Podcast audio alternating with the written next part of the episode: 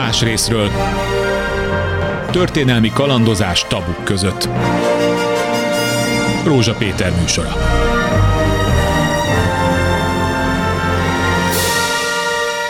Jó napot kívánok! Közhely, amikor azt mondom, hogy a magyar kormány úgy körti, költi el a, a közpénzt, mint hogyha a saját tulajdona lenne de ebben nehéz belenyugodni, különösen akkor, amikor borzasztó nagy tételekről van szó, és tényleg csak néhány dolgot mondok. Végül, is emlékezzenek vissza, hogy a miniszterelnök Paks 2-vel kapcsolatban a szerződést az oroszokkal úgy kötötte meg, hogy senki nem tudott róla rajta kívül, amikor aláírt és kötelezettséget vállalt. De mondok a sokkal praktikusabbakat, nem felejtjük el, különösen egy közelmúltbéli akció okán, azoknak a lélegeztetőgépeknek a beszerzését, annak módját, és azt a költést, amit a járvány idején a kormány produkált, használhatatlan lélegeztetőgépek gépeket vett szakmányban, aztán ezek szépen el is tűntek. Hova lett a pénz? Mi lett vele? Vásárolt a magyar kormány egy kikötőt Horvátországban, amit azóta se használ semmire, nem tudjuk, hogy igazán pontosan mennyiért vette meg, minek vásárolta meg, kit, milyen szakembereket kérdezett meg. Lehetne még talán sorolni a dolgokat, de azért ide veszem a letelepedési kötvényt.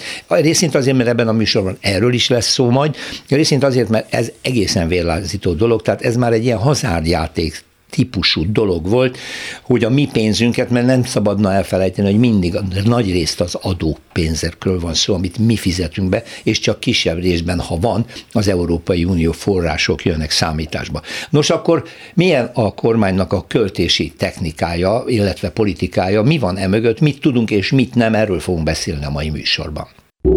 Más részről. Az első vendég Martin József Péter, a Transparency International Magyarország ügyvezető igazgatója. Szerbusz, jó napot kívánok! Jó napot kívánok!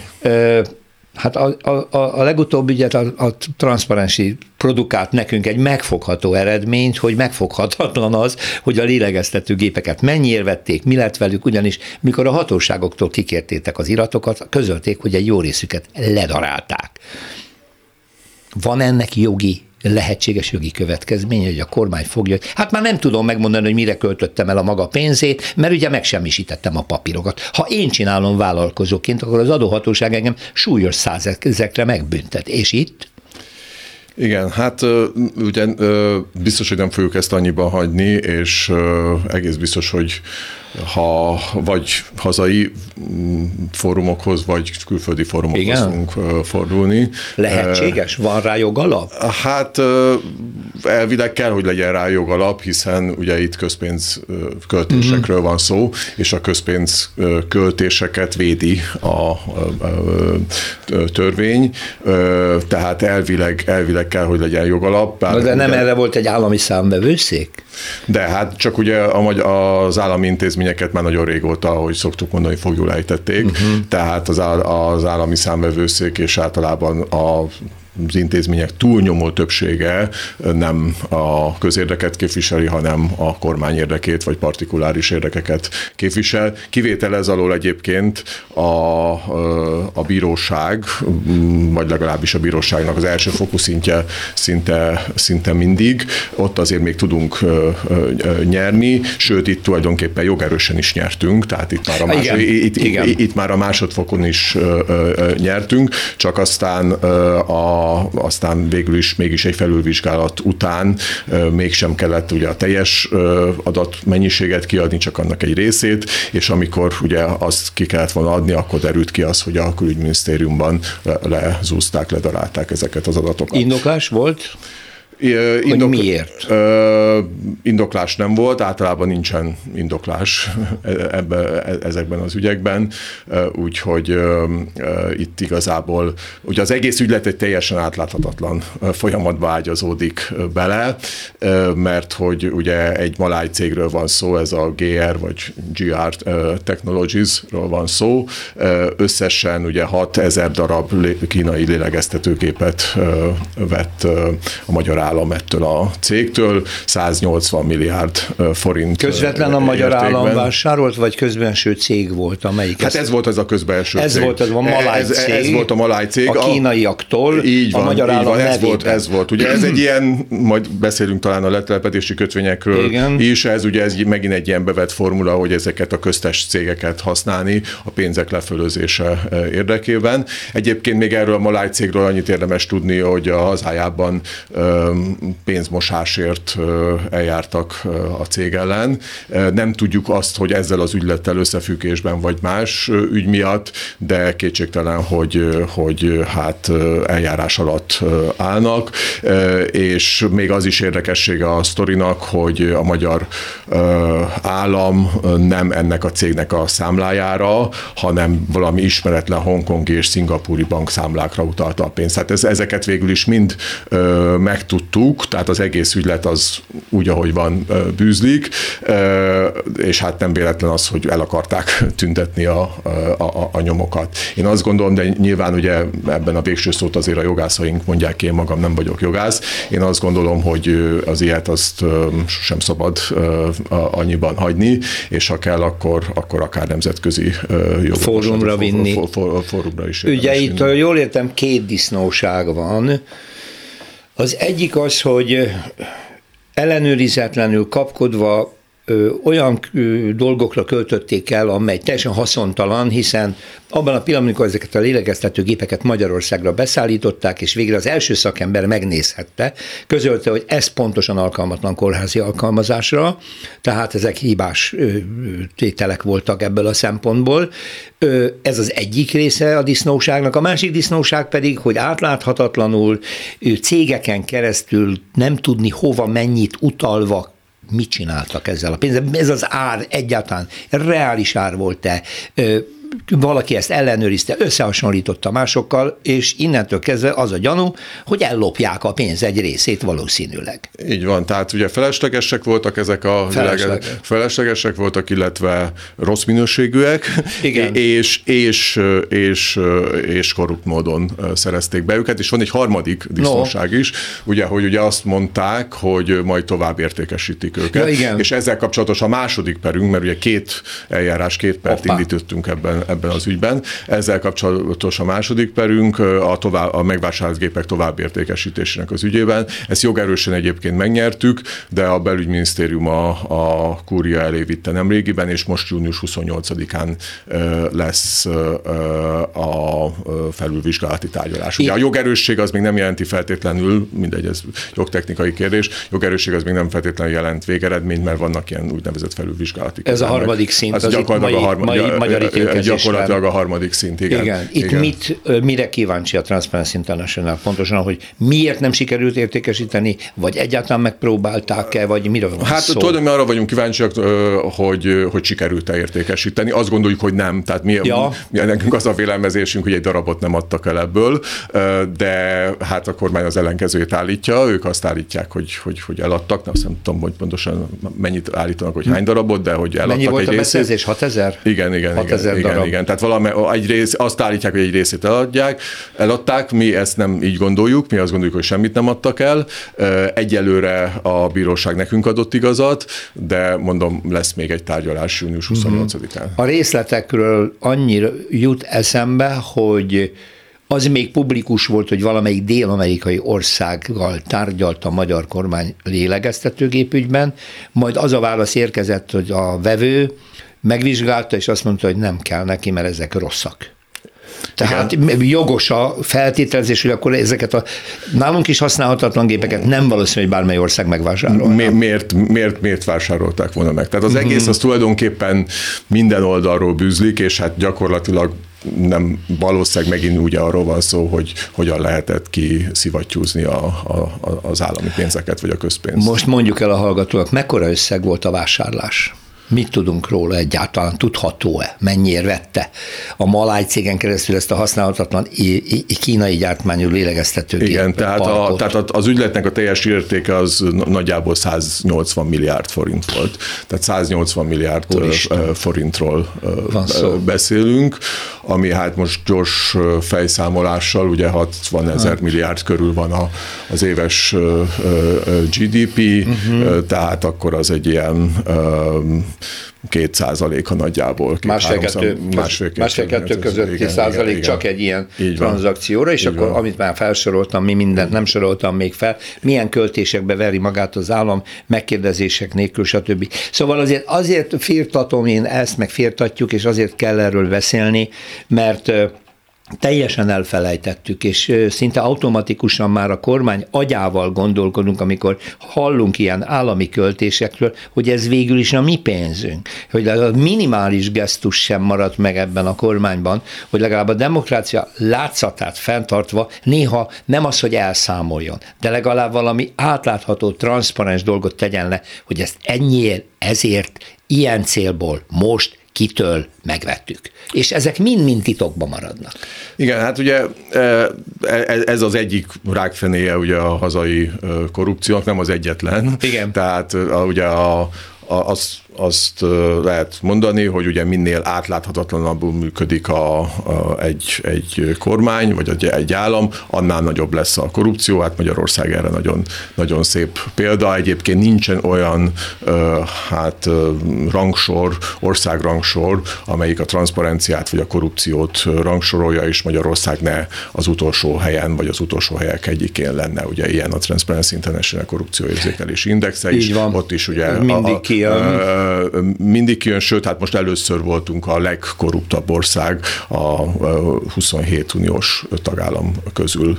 Tehát igazából ez, e, e, tehát az átláthatatlanság az, az átszövi a magyar államot, mint ahogy egyébként a korrupció, a korrupciónak ugye ez a szervezet formája, tehát nem amikor valami baleset történik, mert olyan mindig van, más országban, hogy más államoknál is, minden, mindenhol van, tehát amikor ugye nem, tehát ugye nem a Magyarországon a korrupció az nem a rendszernek vagy a működésnek egyfajta mellékterméke, hanem ugye a rendszernek a, a, a, a része, és ezért mondjuk azt, hogy ugye rendszer szintű vagy intézményesítetté vált. A Igen, amire ugye Lánci András, az legfőbb, egyik legfőbb tanácsadója a kormánynak azt mondta, hogy amit mit az ellenzék meg az Európai Uniós intézmények korrupciónak neveznek, az nem az, hanem ez a rendszer része, csak nem értik a mi működésünket. Szeretnénk megérteni. De az is lehetséges, hogy egy államháztartást vezetni nem lehet úgy, mint egy bolti elszámolást, hogy abban mindig belenéz este a főnök meg az alkalmazotta.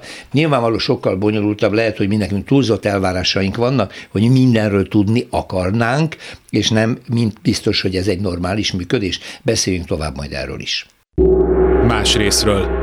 A második vendég Bot Péter Ákos professzor, közgazdász professzor, jó napot, szervusz! Hallgattad Martin József fel a beszélgetésünket, Igen. ez egy nagyon konkrét ügy volt. Én azt az általánosságot engedtem meg magamnak, hogy nem biztos, hogy egy kormány költéseit olyan precizitással kell a közönségnek követni, mint mondjuk egy háztartási költségvetés. De azért itt kivíti azért a, a biztosítékot néhány ilyen nagyon nagy tétel, hiszen Jóska említette, mekkora volt az összeg a lélegeztető gépek? 180 milliárd. milliárd. Ez, ez GDP tétel, tehát ez már hihetetlen. De a felszámolás rosszul sikerült, csak 0,3. Igen, 3 ezreléke, de igazából szerintem, ha azt mondjuk, hogy GDP, akkor a hallgató egyet ásít. Igen, hogy már megint... De a 180 milliárd, a 180 milliárd. Milliárd, tehát az, az, akkor, az, az akkor is, tehát az a, a legnagyobb villát el tudja képzelni, na abból 200, azt hiszem, akkor nem fogtunk menni, ugye? De nagyjából igen. Ez... Szabad vitatkozni, amit hallottam, mert ugye a kiinduló mondatod az volt, hogy hát fura és felháborító, hogy a, a magyar kormány sajátják, sajátjaként kezeli igen. az ország pénzét.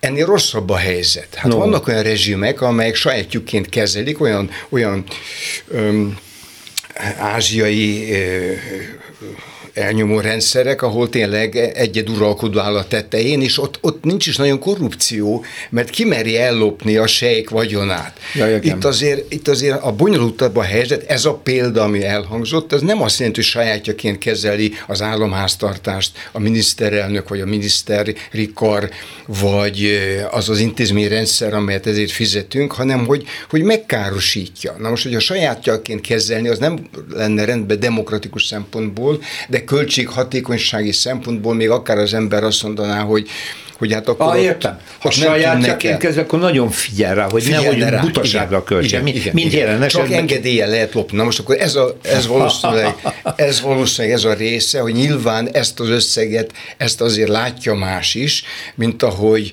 egyéb ügyeket is, azok nem ennyire nyilvánvalók, de azért mégiscsak hát hozzunk szóba. Tehát például a Nemzeti Banknak keletkezik egy papírnyeressége. Azt a papírnyerességet úgy tesz, mintha az igazi nyeresség volna elkölti, és nem fizeti be mondjuk a büdzsébe, és a pénzügyminiszter bólint hmm. amikor ez a nyereség képződik. Tehát ez, ez nem véletlenül történik, ez, ez meg van beszélve. Tehát ez valószínűleg engedéllyel zajlik. Na, ezt csak például mondom, hogy a, a nyitó mondat uh-huh. az az azzal szembesített minket, hogy nem parlamenti demokráciában élünk, ezt eddig is tudjuk, de a helyzet valószínűleg annál rosszabb, mint, mint ami a következik abból, amit, amit mondtatok. Hát ingatod a fejedet talán egy kicsit, de én minden esetre én az első mondatnál elkezdtem gondolkozni, hogy mi ez lesz hasonlítani ezt. Na most, a, de hát akkor visszatérve a, a, a, a másik pontra, amit említettél, hogy valóban, hát van különbség nyilván az államháztartás és a családi büdzsé között, de olyan nagyon nagy tartalmi különbséget nem látok. Egy van, hogy elvileg az államot profik intézik. Hát erre fizetett, rendszeresített szervezetek vannak, tehát például az állami számvevőszék, ugye, hogy egyet mondjak, vagy a kormányzaton belül vannak ellenőrző intézmények, minden minisztériumon belül kell lenni egy ellenőrző hatóság, mint hogy minden bankon belül is van egy, egy compliance, meg egy ilyen részleg. Tehát még a, a, a család esetében lehet a szokás, a öröklött ismeret, a, amit hallottam a fodrásznál, tehát nagyon uh-huh. sok elven lehet gazdálkodni jó-rosszul. Egy államnál azon van egy intézményrendszer.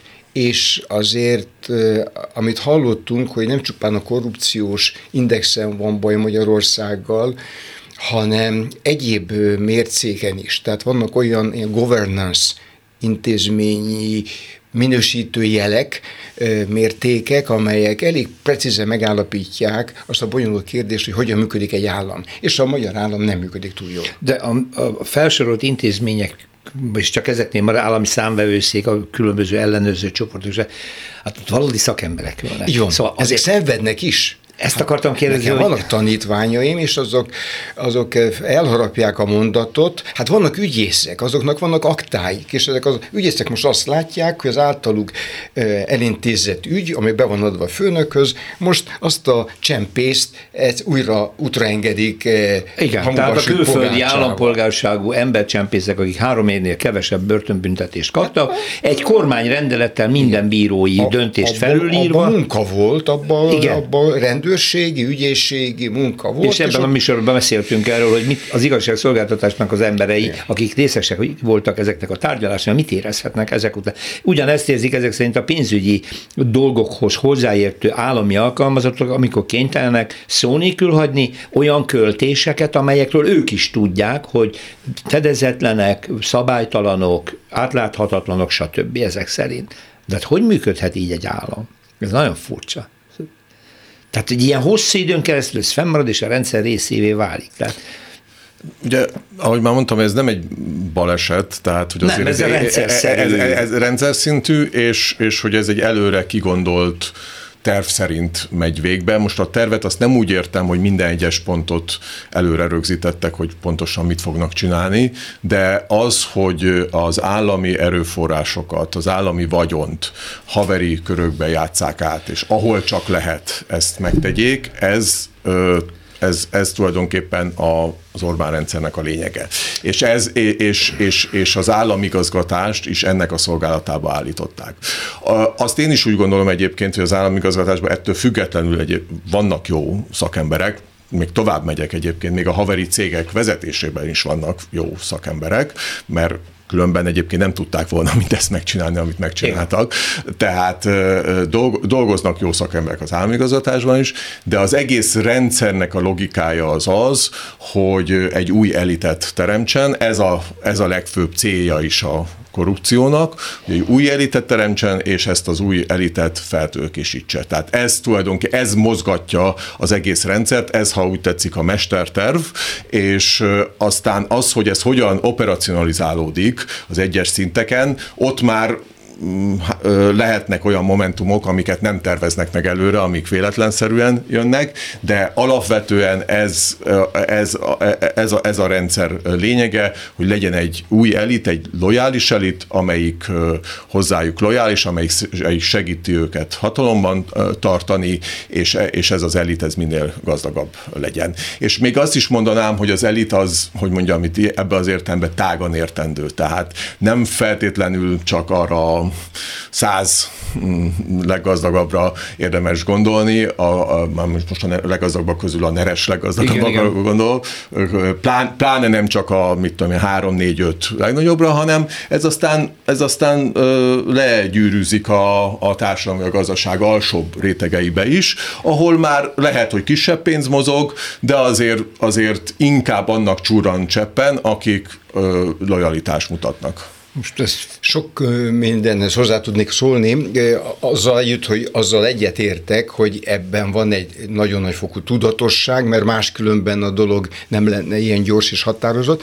Abban azért kicsit visszamegyek időben, hogy mindennek van egy története, tehát ez, amikor tervet mondtál, ugye én a tervgazdasági intézetben dolgoztam 15 évig, és már kiábrándultam mindenfajta tervezésből, tehát vannak nem tervezett dolgok is, de van egy történet, és a történet a rendszerváltozás nál, addig megyek vissza, az előző szisztémát valamelyest ismerem, de, de abban fiatal voltam, ott másfajta módon zajlott az erőforrások ellopás, az arra inkább állt az, hogy miután a kommunista párti minden, ezért nagyon még lopni se kell, mert hiszen hát enyém. Hát az igen, enyém, akkor, igen.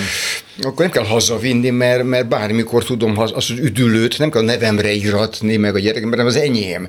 Na, de a 90-ig visszamenve a politikusok beleütköztek abba, hogy a politikához pénz kell, pénz nincsen, és a társadalom nem érezte át azt, hogy a politikára közügyekre áldozni kell, ezért nem is lett volna népszerű azzal kezdeni, hogy a párt pártok kapnak pénzt. Kaptak valamicskét, de hát valamicskét. És nyilván nagyon egyenetlen volt a helyzet, tehát a, a volt állampártnak voltak ingatlanjai, faxgépen, meg ilyesmi, a, akit megtámogatott Soros György, annak voltak faxgépei, faxgépei és pénze, csak mondom, mert volt egy ilyen párt is a magyar politikában. Egy Fidesz nevű egy, egy Fidesz nevezetű párt. Igen, igen, azt hiszem. igen, igen, igen, velem szembe ültek. Az én pártom az nagyon szegényes szürke volt, és ott is bizony-bizony elhangzott, hogy hát de jó lenne sajtó, vagyon, meg ilyesmi.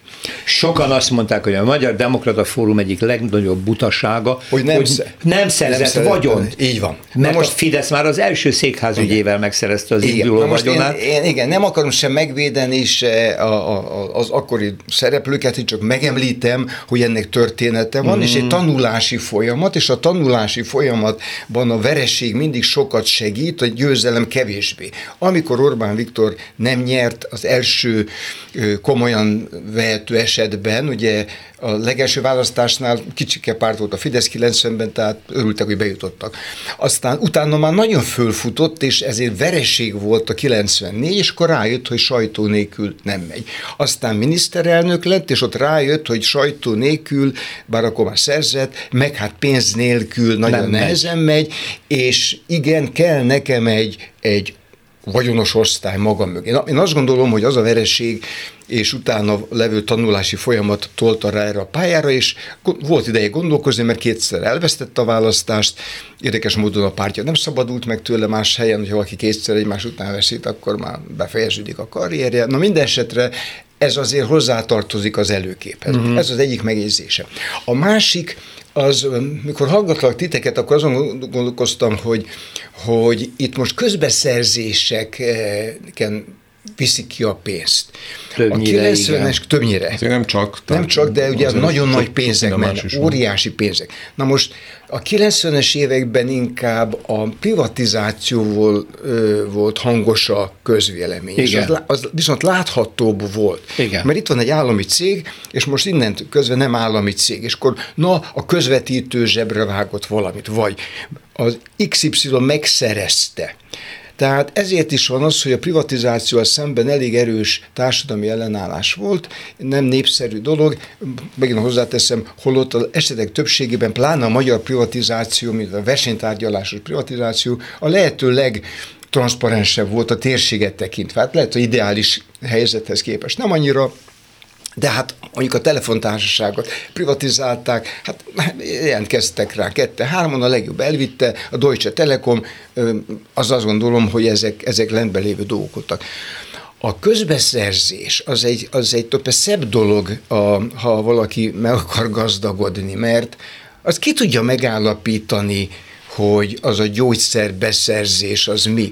Ugye mondtál 180 milliárdot. Uh-huh. Hát azon nehéz lebukni. A tocsik ügyben ott le lehetett bukni, mert a, a nem tudom, emlékeznek még a, a minket hallgatók. Ma már nevetséges az összeget kimondani is. Igen, 750 millióval hát, valami 800 millió. 800 millió. El lehetett képzelni. És azt mondta, most nem mondom ki, mit mondanak az emberek. igen, igen. De akkor azt mondod, hogy a GDP 3 ezrelék, hát a 3 ezrelék, a GDP, a, szóval... Ezek, az, ezek más szférába Igen, és azért, azért mondom, hogy és én is kerek szemekkel nézem ezeket a számokat. Én dolgoztam nagy számokkal, de azért, amikor, amikor itt kivesznek eh, eh, most, mert lehet látni a, a nyilvános eh, adatokból, hogy mekkora osztalékot vesznek, és 100 milliárdos mértékű, szóval az, az már szisztéma. Tehát azt, az már a, mi nem tudjuk elképzelni, és ebből is rögtön a végére ugrok, ebből az is következik, hogy ha a rendszer politikailag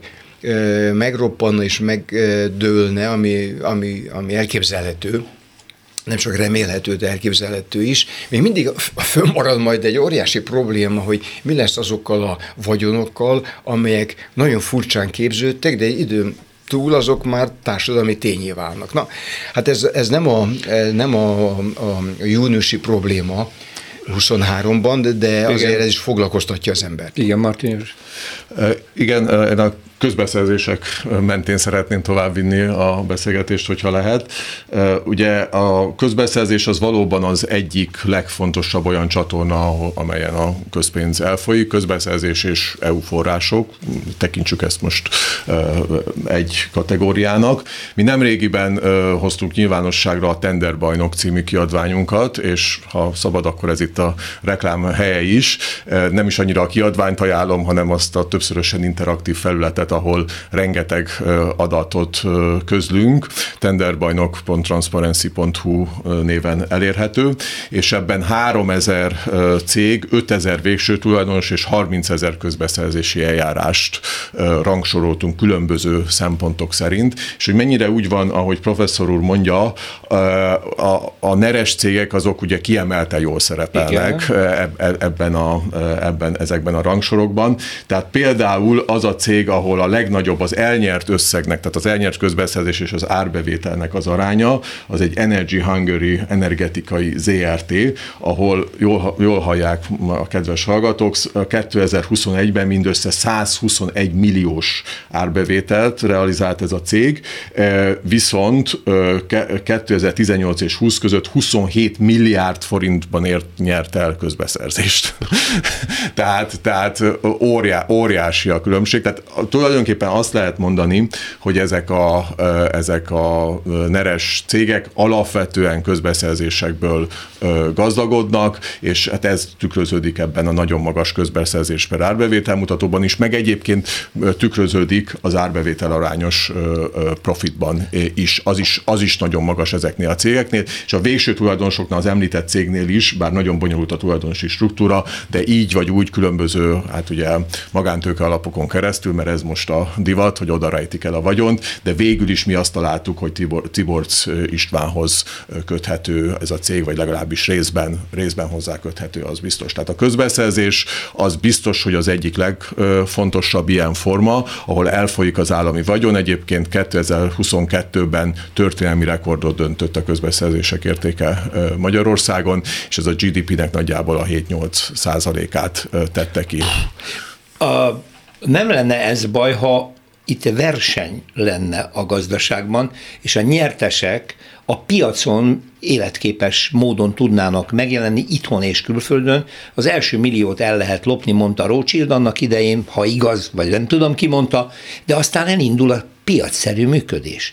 De itt nem látjuk, hogy a piacszerű működés eh, indul el, hanem azt, hogy évről évre kiszemelt vállalkozókat preferál a magyar kormány, megnyereti velük ezeket a közbeszerzéseket, dől ki a pénz, de nem állnak a saját lábukon, hogy népszerű kifejezést használjak, mert ha majd kimegy az állami megbízási rendszer, mint hogy most kezd kimenni, baj van. Nincs a piacon, kevés életképes, van, van egy-kettő, nem fogom megnevezni, de építőiparban professzionális cégek vannak, tehát most mindegy, hogy NER közeliek vagy nem, de, de nagyon jók, csak a többiekről azt látni, hogy arra jó, hogy kiszivattyúzható a pénz. Létezik-e az, professzor úr, amit egy forrásom, Fidesz belső körből származó forrásom mondott nekem, bizonygatva, hogy ez egy érdekes gazdaság, gazdálkodási forma, Orbán tudatosan helyezi ki a közpénzeket ezekbe a magánvállalkozásokba, adott esetben onnan vissza tudja szerezni, tessék ránézni a Kesma nevű vállalkozásra, ahol az történt, hogy magántulajdonba kijátszott sajtóorgánumokat, mint egy 450 darabot, egyetlen nap alatt beszippantott egy központi állami cégbe. Létezik ilyen lehetőség, hogy az állam magántőkébe helyezik ki a közpénzt, és adott esetben, amikor baj van, szóresz van, onnan visszaszivattyúzza? És ismét közpénz lesz? Hát ezt ne, ezt ne tudom elképzelni, hogy a magyar büdzsé megszorul, és akkor a, a, az a kör, az a családi, baráti eh, párt, egyéb kör kap egy e-mailt, hogy adjátok vissza. Hát jó, nyilván, nyilván ezt, ilyen eh, durva, hanem valamilyen ezt nem, tranzakciós sorozaton nem, nem, nem tudom elképzelni. Nem tudom nem? elképzelni. Nem, sajnos azt tudom elképzelni, hogy ilyenkor újabb adót fognak kivetni ránk. Tehát mi, mi, mi fizetjük Már meg megkezdődött. Igen, megkezdődött. Azért mondom, hogy tehát ez, ez, ez, szerintem ez naivitás de nem ismerem a belső struktúrát, tehát ki fog kit és milyen módon, és ki a végső tulajdonos, és van-e végső tulajdonos, vagy csak egyszerűen aki a, a tetején van, az mozgatja a szálakat, és ezt nem tudom. Igen, ezt nem tudom, ezt, ezt, mm. ezt, és nem lehet tudni, pontosabban azt gondolom, hogy, hogy hát egy rendes országban azért a titkos szolgálatnak is tudni kellene, nem rendes országban az újságírók, amíg mernek utána mennek, és nézegetik, meg azt is el tudom képzelni, hogy külföldi titkos szolgálatok is nézegetik, sokok miatt, mert ennek van politikai vonatkozása, és ráadásul időmúlva határon túli vonatkozása is van. Tehát azért a tőke az tőke, az a természeten mozog, és a, még az is, ha én nagyon-nagyon gazdag stróman lennék, ezt most nem tudom elképzelni egyiket sem, de most, most nekiugrok, akkor azért igyekeznék a pénzem egy részét pont azért elvinni innen, hogy nehogy a, a legfőbb főnök egyszer csak oda szóljon, hogy tehát tudod, hogy honnan van a pénz, nem a országnak ad vissza, hanem mit tudom én, a, a következő liblingnek. Igen. Úgyhogy ennek megfelelően még én, nekem rosszabban rosszabbat is ettől képzelni, de ezt nem, hogy, hogy, hogy ezt szépen visszaadják. Ez, ez ilyen naív dolog. De még egy mondatot közgazdászként a, a verseny, és Jóskára nézek, mert úgy tudom, hogy, hogy egy, egyetért ebbe, hogy a helyzet rosszabb mert nem csak arról van szó, hogy nincs verseny, ezért minden drágább, mint lehetne, ha lenne verseny, és ezt rögtön a hallgatóknak mondom, mert mondják, hogy hát most itt ül három irigy ember, és, és hát nem vitték sokra, eh, és, eh, az, az, a, és, és most azt, azt a Schneidig fiút irigylik, aki most már beházasodott, és most már a most, és egy kicsit, kicsit, egy kicsit megszedte magát, hát, eh, de nem erről, ő fizeti. Aki a minket hallgat, ő fizeti, mert ugyanabból a pénzből kevesebb valósul, meg kevesebb kátyút tömnek be, kevesebb autópálya épül, mert valahogy itt nálunk drágábbak az autópálya kilométerek, mint, mint Horvátországban vagy, vagy Szerbiában. pedig hát ott is elképzelhető, hogy ő szeretnek hozzáférni a közpénzhez. De annyival rosszabb a helyzet, hogy miután most már tizenvalány éven működik ez a rendszer, ha most hirtelen kitörne a demokrácia és a szabad verseny, ugyanazok a cégek állnának az első három helyen. Tehát már a struktúra is valószínűleg nagyon megváltozott. Én ezt a, a kiadványt meg fogom nézni, én tudok róla, de elmélyedek majd benne, hogy, hogy lássam a, a, a magyar gazdaság szerkezetét, de amit én magam látok más forrásokban, az az, hogy ez már annyira oligarchizálódott, hogy, hogy arra számítani, hogy most jön egy politikai változás, és, és ez letisztuljon. Vagy jön egy olyan, olyan ász elnök, egy olyan pénzügyminiszter, egy olyan valaki, aki nem enged asztalra csap, ugyan, ugyanahoz kell majd fordulni, ha kiír egy autópálya beszerzést, ha csak nem külföldihez, és akkor ide jönnek ezek a dolgok. Uh, teljesen egyetértek azzal, amit Péter mondott csak a külföldire jut eszembe, hogy egyébként a 2018-20-ban legtöbb közbeszerzést elnyert cég közül négy magyar, de van egy külföldi közte, és egyébként az ötből négy az az építőiparban, Építőipar. épi, építőiparban dolgozik. Ugye az első az Duna Aszfalt, a, ott az, az ugye Szilászatúványban van, és a, rögtön a második az a, az a Kolász, tehát, és a harmadik az, az, az az, amelyik nem építőipari, ez a üzemeltető cég B plusz N referencia ZRT, mindegy, azért kevés, kevésbé ismert, és negyedik a Mészáros és Mészáros ZRT, ötödik a Soltút, tehát az ötből négy az, az építőiparban van, és pontosan úgy van, ahogy Péter mondja, hogy igazából vannak olyan szektorok, ahol már nem is kell csalni, mert csak, csak neres szereplők vannak. Tehát én azt látom, és ebből a tekintetben én is osztom Péternek a, pessimizmusát, hogy annyira mélyen betüremkedett a NER a gazdaságba, csak zárójelbe jegyzem meg, hogy sajnos a társadalomban is, hogy, hogy, hogy nagyon, nagyon-nagyon nehéz ezt, ezt már visszacsinálni, és nagyon-nagyon nehéz egyébként meghúzni, és ebben a tekintetben szerintem azért van egy, van egy, az én megítélésem szerint van egy, egy, egy, egy félreértelmezés az ellenzéki nyilvánosság egy részében.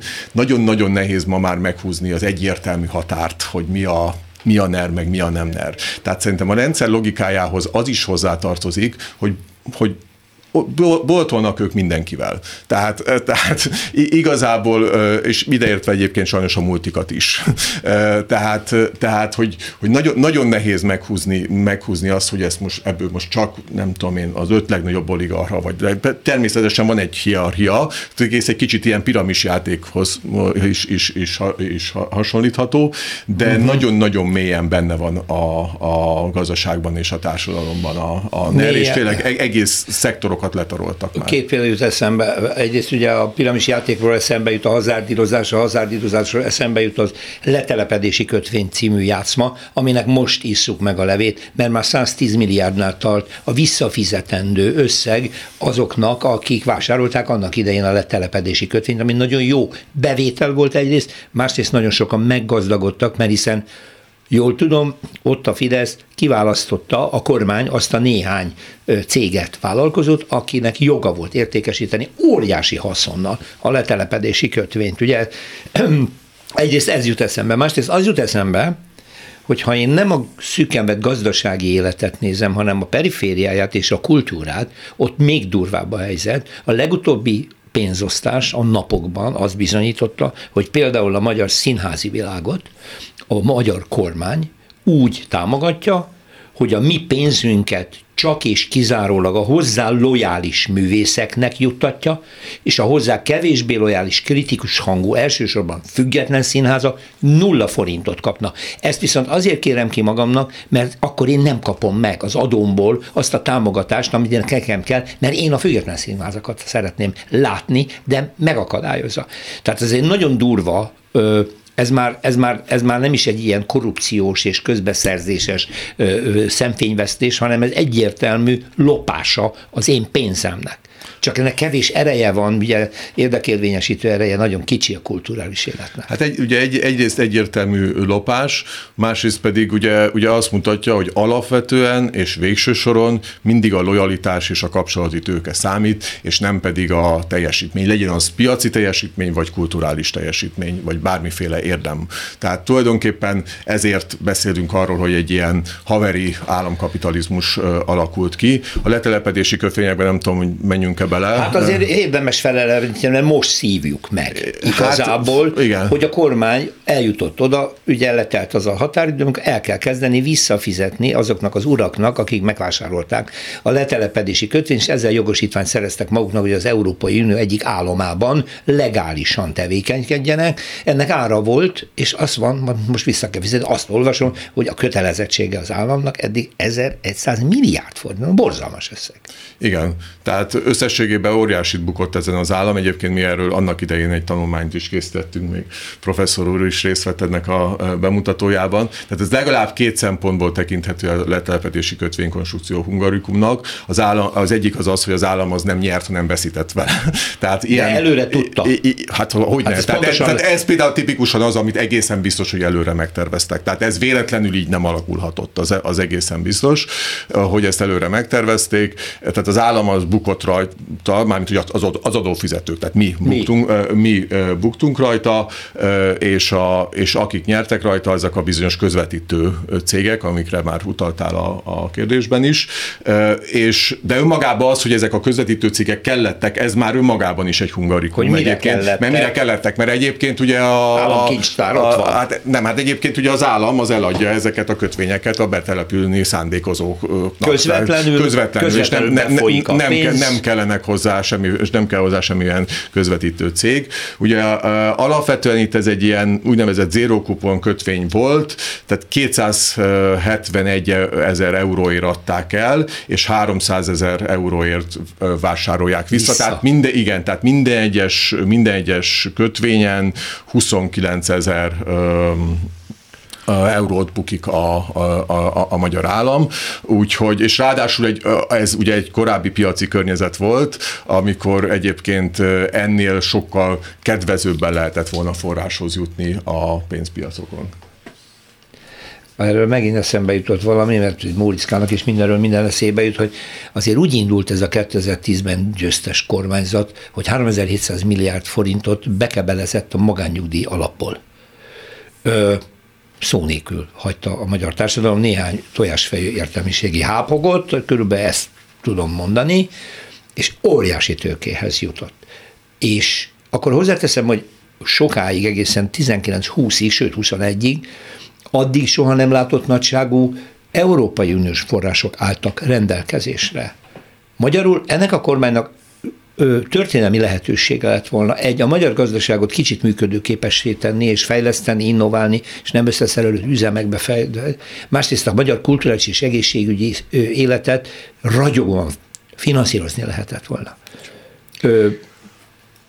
Ez egy történelmi felelősség. Én is már ezen járt a gondolatom, mert ez a múlt, és, Igen. és ez szomorú múlt, mert már akkor is lehetett tudni. Tehát ez nem az az eset, hogy valaki rosszul döntött, vagy döntött, de aztán a következményei nem Mert olyan be, van. Mert olyan van, hogy, hogy egy iparágat kinéz, de aztán abban zajlik valami átalakulás, és, és akkor a csúcsiparágból kiderül, hogy probléma vál, lesz, ugye ez az acél volt annak idején, ami a modernitásnak volt a szimbóluma 1950-ben, aztán utána 80-ban pedig rozsdövezet. Itt azonban lehetett tudni a döntés pillanatában, hogy ez egy kassa. Ez, ez, egy, ez, ez egy kassa. Na most én itt behoznék valamit, aztán majd visszatérünk rá, vagy nem, hogy azért ráadásul ezek uniós ügyeket is érintenek. Igen, igen, igen. Hát itt, itt, itt ez nem magyar ügy, nem magyar belügy csak és az Unió hápogott egy kicsit, vagy köhécselt, ugye Magyarország esetében, Ciprus esetében, tehát azért vannak ilyen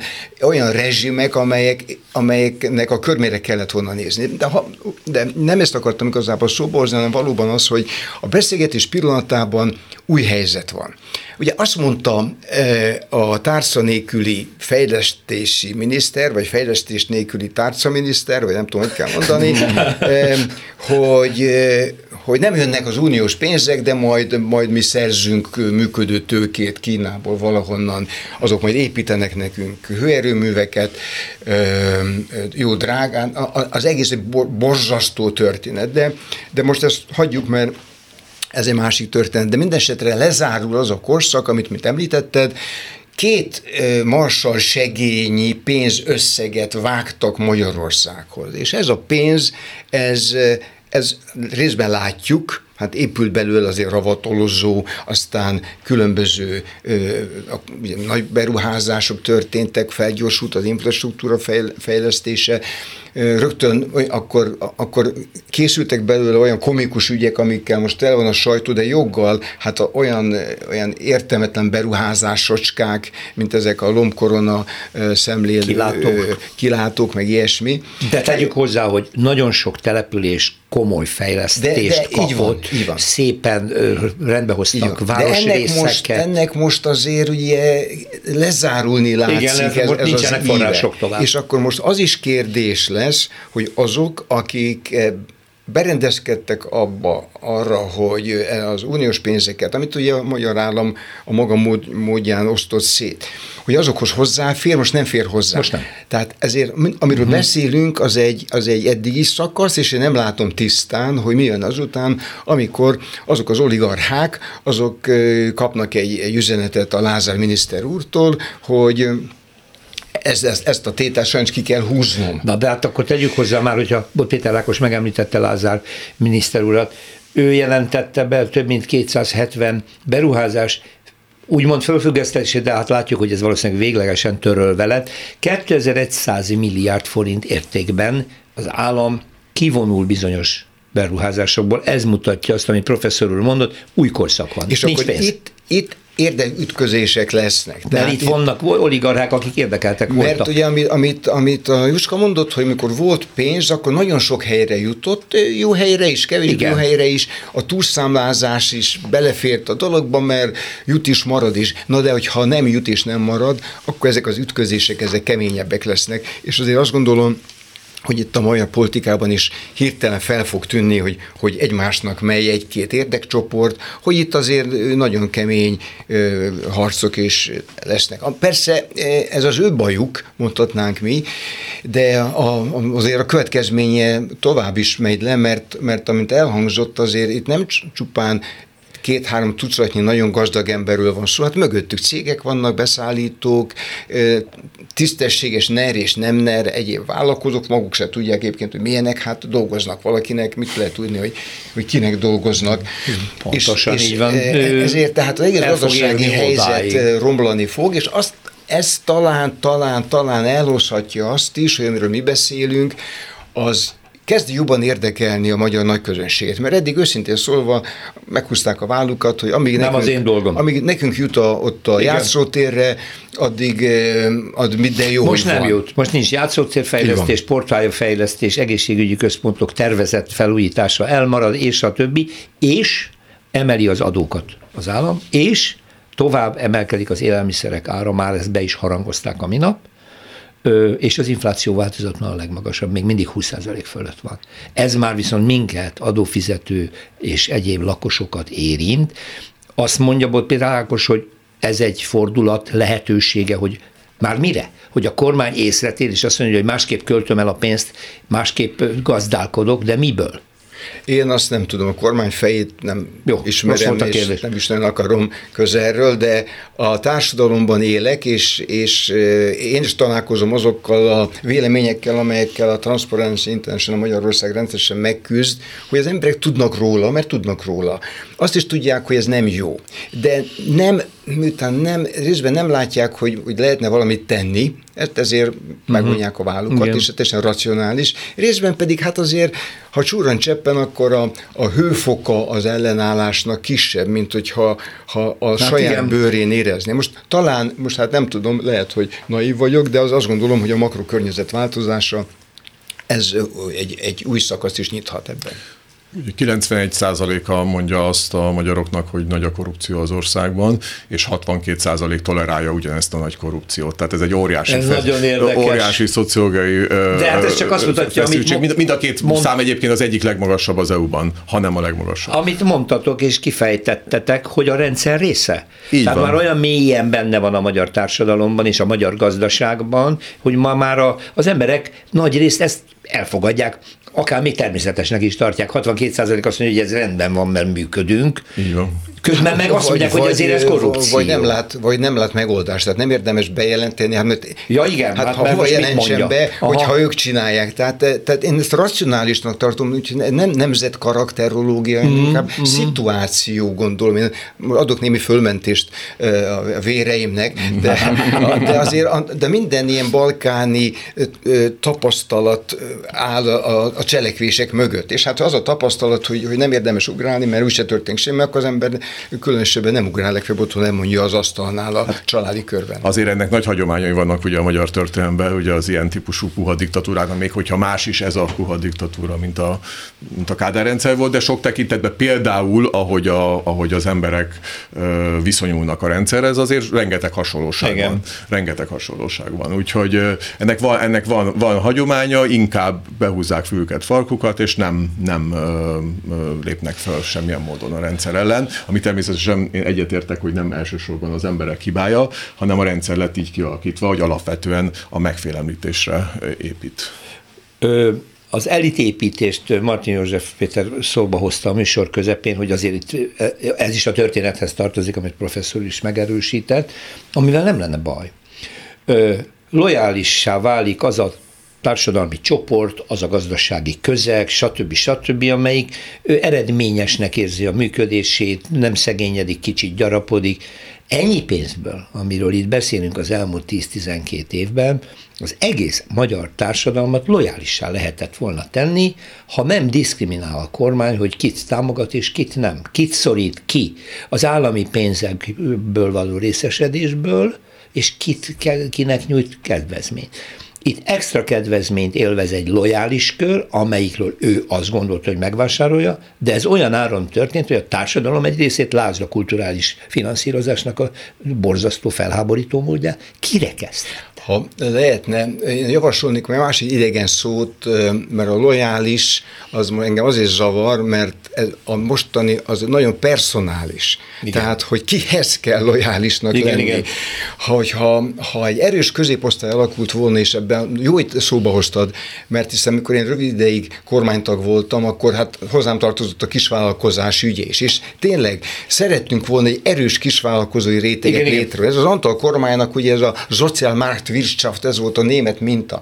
Úgyhogy én a, a, az, hogy legyen vállalkozói osztály, azt támogatom. Hogy így legyen, ezt nem támogatom, mert hogy itt a lojalitás az egy személyes, personális függés, és nem a teljesítmény. Mm. Úgyhogy hát ez egy szomorú történet idáig, aztán hát reménykedünk. Hát nyilván, hogyha úgy, úgy épül ki a lojalitás, vagy a lojalitáson alapuló rendszer, hogy érdem alapon, akkor nem lenne az a semmi gond, Igen. érdem és piaci alapon, csak ugye itt a másik része az, az, az, az, az kevésbé lényeges. Sokszor írja felül a, a lojalitást, vagy a nem tudom, a personális lojalitás, nem egy személyhez való lojalitás, de úgy általában a rendszerhez való lojalitás, meg egyáltalán ezt a ezt a, a tehát, tehát azt várja, az, az, az apolitikusság az fölülírja. Tehát az a, az a lényeg a rendszernek, hogy alapvetően akiknek pénzük és hatalmuk van, azok apolitikusok legyenek, vagy őket támogassák. Tehát, hogyha ez... Kádár János. Ezt akartam mondani, hogy így te ne szólj bele a politikába, lesz frigidered, ha pofázol nem lesz. Így van. Tehát ez egy ilyen pervers társadalmi szerződés, ami kialakult, és ami én, az én véleményem szerint is nagyon-nagyon hasonlít sajnos a Kádár rendszerre. Igen, ebből az. Köszönöm szépen, eddig jutottunk.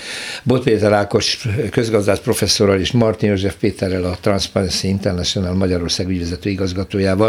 Köszönjük a figyelmüket Sonfai Péter szerkesztő nevében is, és akkor jövő héten újra várjuk Önöket. Minden jót. Más részről. Történelmi kalandozás tabuk között. Rózsa Péter műsorát hallották.